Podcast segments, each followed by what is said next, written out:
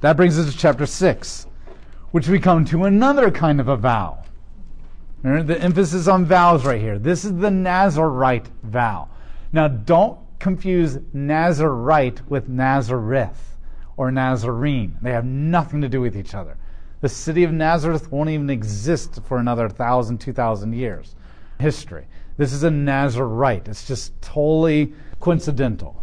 Then Yahweh spoke to Moses Speak to the Israelites and tell them when either a man or a woman takes a special vow to take a vow as a Nazarite, to separate himself to Yahweh, he must separate himself from wine and strong drink, and he must drink neither vinegar made from wine nor vinegar made from strong drink, nor may he drink any juice of grapes, nor must he eat any grapes or raisins.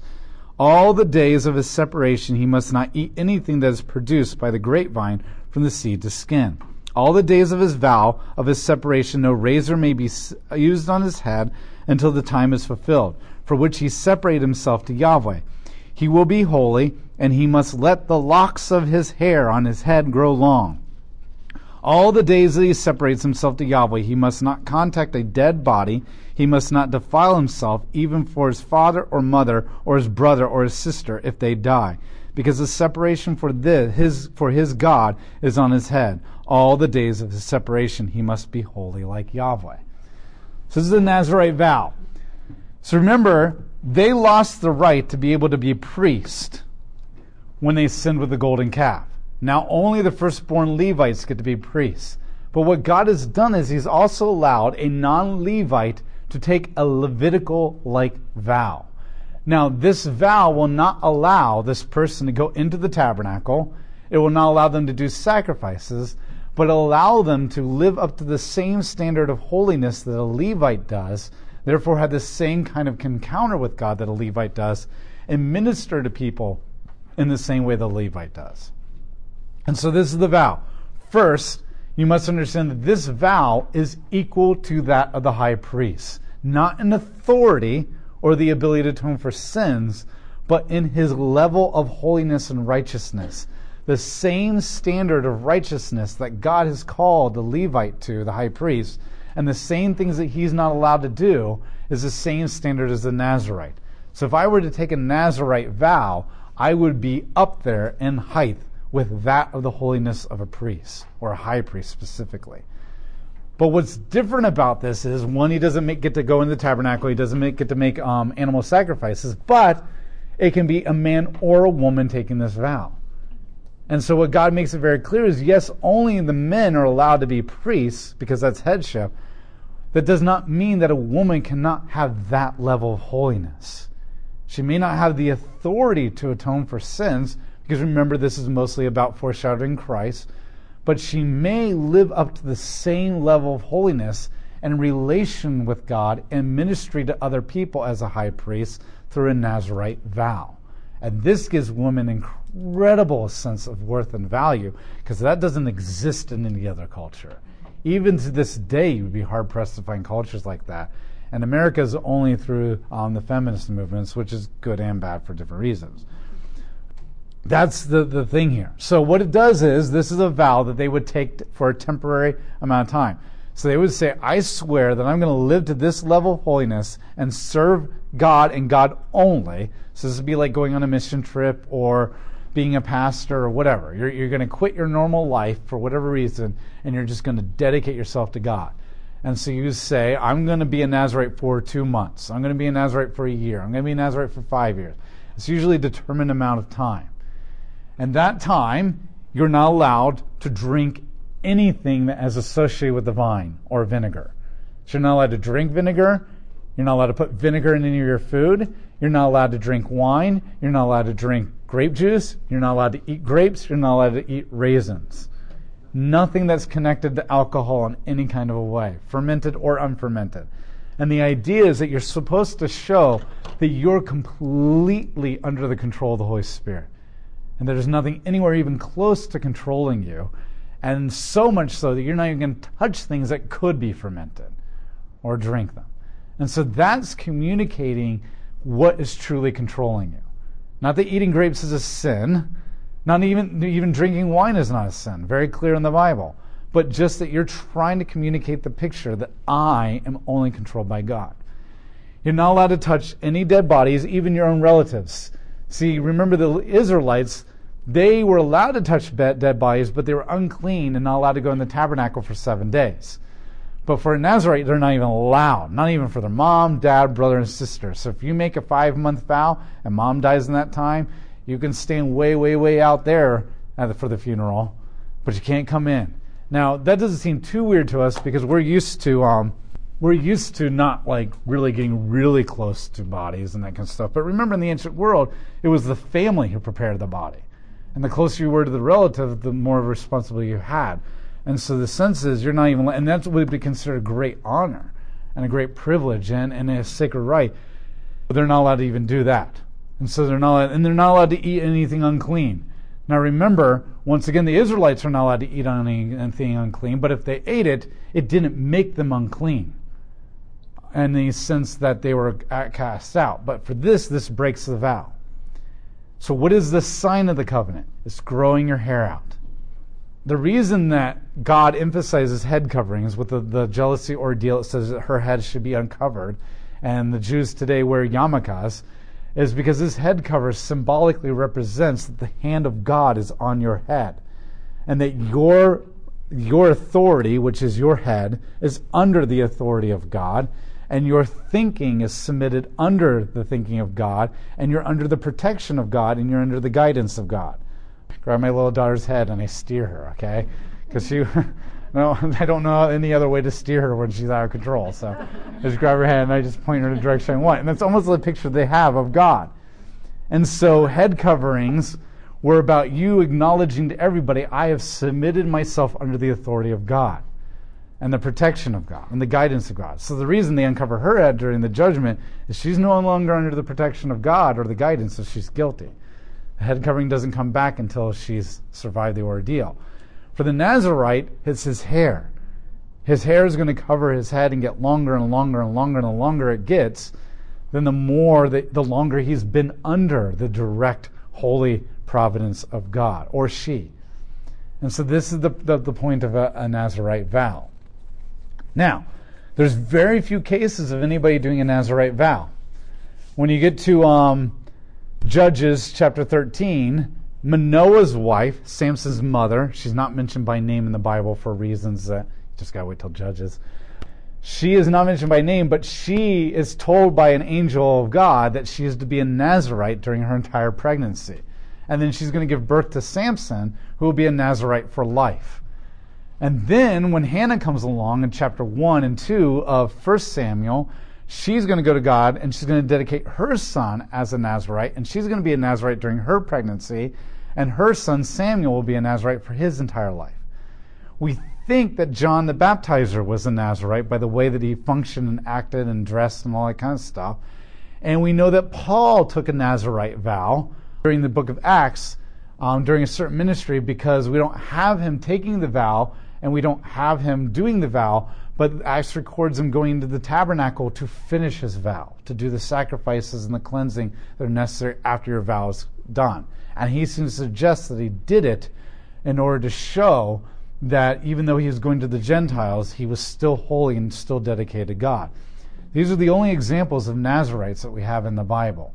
Um, three temporary ones and two lifetime ones, which God doesn't even require a lifetime Nazarite vow here. And, in understanding these rules are also very important for you to understand the story of Samson. Because Samson's a huge screw up. Okay, and, and you need to understand what's involved and what the rules are, or you won't get how big of a screw up he is as you're going through this story. If the Nazarite breaks his vow, touch a dead body, drink something, or whatever, before his term is up, then he's required to shave his head and he has to go into the tabernacle and make the same sacrifices that the high priest has to make to make himself clean. And then he has to start all over because he promised God that he would do a certain amount of time. And he didn't finish it, so he has to start all over. It's like dying in a video game. You go all the way back. Okay? so the reality is he has to start, or she has to start all over until they finished it. Once he or she has finished the vow that they have determined length of time, Then they will go into the tabernacle and do cleansings and do animal sacrifices to mark the end of it, and they'll shave their head then. And so, but you have to remember these vows are very public. So somebody's got their head shaved, you know whether they shaved it because they broke their vow or they finished their vow because everybody in the community knows about your vow. And remember, you're dedicated yourself to God to serving Him and Him only during that time, which means it's very obvious that you're dedicated to God because you're not doing what everybody else is doing on a regular basis. So everybody would know whether you're truly dedicated to God or not, or whether you broke the vow or whether you made the vow or that kind of stuff. And so this is an extra level of holiness that you've put yourself up to in order to dedicate yourself 24 7 to God in some kind of ministry that you've decided you want to do. And that can be a whole gambit of things. So they go live in the the Levite area? No. The na- tabernacle? They go to the tabernacle to take the vow or to finish the vow, but they go to their own community or wherever they said, I'm going to fulfill this vow to God. Like, they didn't really do mission trips um, because God told them to stay in their land. But if we did this today, it would be like, I'm going to take a Nazarite vow while I go to China for five months because I'm showing everybody I'm super dedicated to what God wants me to do. Or I'm going to work at the bridge downtown and I'm just going to quit my job for two months and go down there. So that kind of stuff. Or, or I'm just whatever. So, so only during that time. Then once it's over with, then you go to the tabernacle and do your ordeal. But you don't live in the tabernacle. Now Samuel did. Samuel actually lived in the tabernacle, not for life, but for his childhood. Now, this is important for you to understand because you got Samson. And when Samson's on his way down to Timnah in Philistine territory the second time, he comes across a, the carcass of a lion which he had killed previously. And he reaches into the carcass and he eats what? Honey. He just became unclean and broke his vow. Did he shave his head? Did he go in the tabernacle and make sacrifices? No. He didn't care.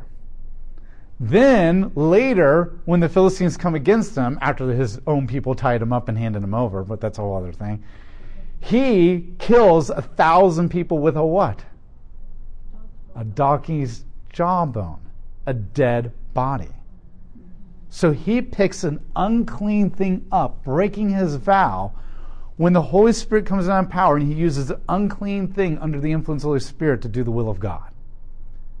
And he doesn't shave his head afterwards, and he doesn't repent, and he doesn't do animal sacrifices. And if you don't understand Nazarite vow, you don't realize you're so in trouble. Okay?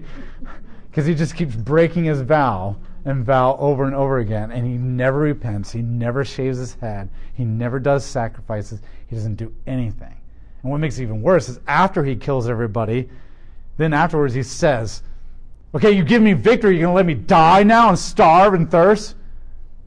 And then God gives him a spring, and then he names the spring after himself. Samson's a horrible man. Okay, he's a horrible man. And so you need to understand these boring laws to understand how bad Samson really is and how far away from God he really is as you're reading these stories. And so that's the Nazarite vow that God is allowing anybody to take, but holds them to a higher standard. So, was there any like implied judgment of God if these vows were broken? There is no sense of God saying, "I will strike you down dead," but there is, "You will be under the judgment of God, and you're considered unclean." And remember, if you're unclean now and you broke these vows, you have to do sacrifices. Um, and if you don't do the sacrifices, then you're not allowed in the camp. And the community is responsible for implementing that um, excommunication, so to speak. If I break my vow and I do these things and I don't repent, then I get kicked out. And that's the job of the community. And the community has the authority to do that by God invested them with that. But as I'm being kicked out, I might think, I don't really want to be kicked out of the community, so I'll go ahead and repent and all that kind of stuff. That's the idea. That's even the point that Paul's trying to make in Corinthians. Like, kick them out of the church for their sin. And the hope is once they realize that they're outside the community and they desperately want to be a part of the community, that'll make them want to repent. Um, and so they would come back in. If they don't come back in, then they're just out of the community forever.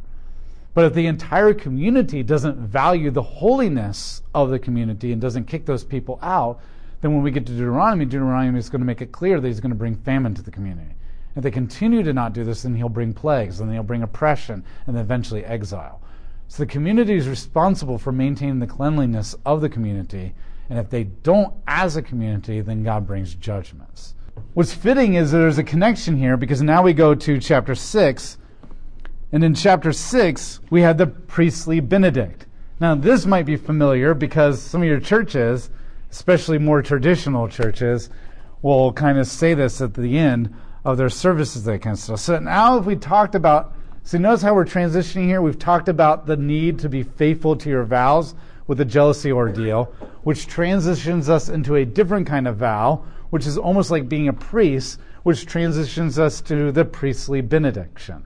So these things are all kind of being connected by a certain idea or theme. So in chapter 6, verse 22, it says, May Yah- Yahweh spoke to Moses and tell Aaron and his sons, This is the way that you are to bless the Israelites. Say to them, Yahweh bless you and protect you. Yahweh make her his face to shine upon you and be gracious to you. Yahweh lift up his countenance upon you and give you peace that you will put um, so they will put my name on the Israelites and I will bless them. Now this is very poetic. Now the first thing you need to understand is that Yahweh is repeated three times in this benediction because the number three communicates redemption.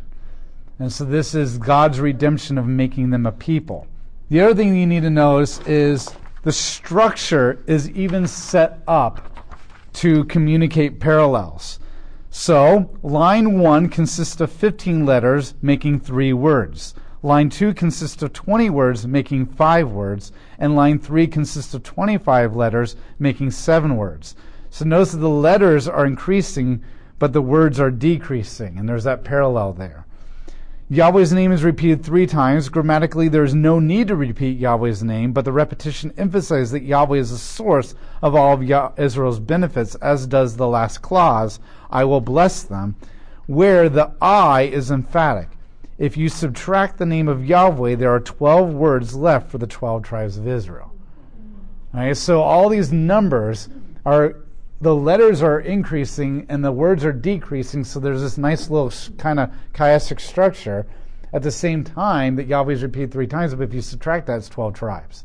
And so the whole idea that this is trying to communicate is that God's blessing is totally complete and sufficient for his people. And that the other thing that you need to understand, what's emphasized more than anything, is the graciousness of God. Now, what's really powerful about this is that the law and the covenant is about obedience, obedience, obedience, obedience. If you love me, you will obey me. Yet the benediction that brings the covenant law to an end is an emphasis on the graciousness of God. And that his graciousness is complete and sufficient for all, for all 12 tribes. And that's really important to understand. That brings us to the dedication of the tabernacle. Chapter 7 and chapter 8 and 9 and 10 are the dedication of the tabernacle. I'm not going to go through this in detail because I spent a long time in Leviticus talking about how to dedicate a tabernacle. So basically, what God does is they actually do now what God had commanded them to do earlier. I'll just read a couple quotes. This is from Ronald B. Allen. He said the chapter of chapter 7 stands out as a monument to the pleasure of God who took enjoyment from repetition. For these were grand gifts in the good days of his early relationship with his people, and these were the honeymoon days of a marital relationship of the Lord in Israel. Each of the gifts is relish as presentations by a lover in the early days of the bliss of marriage. So, one of the things they're dedicating the tabernacle is each family, each tribe is bringing their gifts to God and God is listing out all the gifts. Okay, in some ways it's kind of boring. I mean, to, to list all the gifts off. And so, but the point is that this is a groom whose bride is now standing before him clean, and gifts are being brought to him, and he's taking pleasure that these are free will, loving gifts offered by the people of their own choice. He's required the tabernacle to be dedicated, but he has not required the gifts that they have to give. So the abundance, the overflow of the gifts shows that their heart loves him, and that's what he relishes in. So what we see as boring, meaningless repetition, Yahweh sees as a love letter being written to him, so to speak. Does that make sense? Like, so one person might go to a baby shower and think this is really boring just to watch all these gifts being opened. The person of the baby shower might think um, gain great pleasure reading over all the things that they got again because they felt very loved that a lot of people showed up to give this to them.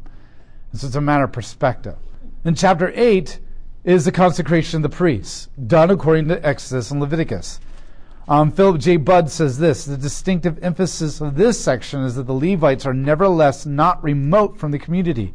Through the laying on of hands, they, in some sense, represent the people at large and constitute an offering from the people. Unlike the priests, they do not receive anointing or special vestments, but like laymen, they wash their clothes for special rites. They are perhaps something of a bridge between the priests and the people. So when they finally dedicated the priests, all the people came forward and they laid, they washed their clothes, they got in their Sunday best or their Saturday best, and they presented themselves before the priests. And as they swore the priests in to serve them, they laid their hands on them. The significance of is this that the whole community is invested in this. And, and if you've never been a part, if you've ever been part of laying on hands with somebody and praying for them, there's something very powerful, very communal very um, connective uh, in that kind of a sense. And so this is the entire community. And this is a big community. This is a huge laying on of hands. That's important to understand. Chapter 10 is the horns are described here. And so the horns would be blown. Every time they see the, the Shekinah glory of God lifting up, that means it's time for them to move. And they would blow the horns so that everybody would pay attention. These horns are not the ram's horn. These are actually silver long trumpets. So it'd be distinct because the ram's horns are a sign of the festivals of God or God going to battle. Where this is more the announcement of a great king about ready to lead them into um, along the, the, the land. So John Sailhamer, who is an incredible scholar when it comes to understanding narrative and how it works, says the impression that this narrative intends to give is that of an orderly and obedient departure from Sinai. The picture is a far cry from the scene which Moses saw when he first returned from the mountain and found the nation celebrating before the golden calf. The people were running wild, and Aaron was, had let them get out of control and so become a laughing stock to their enemies. In other words, the author is trying to make the point with this narrative. He shows that after the incident of the golden calf, the Mosaic law was able to bring order and obedience to the nation the law necessitated by the disobedience of the people was having an effect on them. And so basically, the point here is that the trumpets are blown, the Shekinah glory lifts up, the camp organizes and very orderly marches and follows God. And what he's saying is where God began with order of the creation of the world, and Adam and Eve's sin screw that up, once again at Mount Sinai, God gave them a law that brought order, and they screwed up with their running around and being wild and chanting, worshiping, and sacrificing, and everything is out of control. And then when God judged them and brought the law back and rededicated them, the idea is that the law did bring them back into order. And but not just an order of like whipping the whip and getting them in line, an orderly people who also brought free will gifts to the tabernacle of their heart and love. And so that's the picture is being painted here. You need to understand what God ends this section. This section's ending in the, ending in the sense that these wild, disobedient, ungodly people who are worshiping other gods, in a matter of months, have now become orderly, obedient people under law who are willingly, out of the love of their heart, giving gifts to their king and they're ready to go off and march in his service. But that's the end of it. because then they're going to go right back into sin. Kind of like you and I. you get you get your act together, everything's right, and then life happens. Does that make sense? Any questions? And once again, like I said, that's all detailed out in Leviticus and Exodus. So if you really want to go in the details of a dedication of a priest, I talked about that thoroughly back then.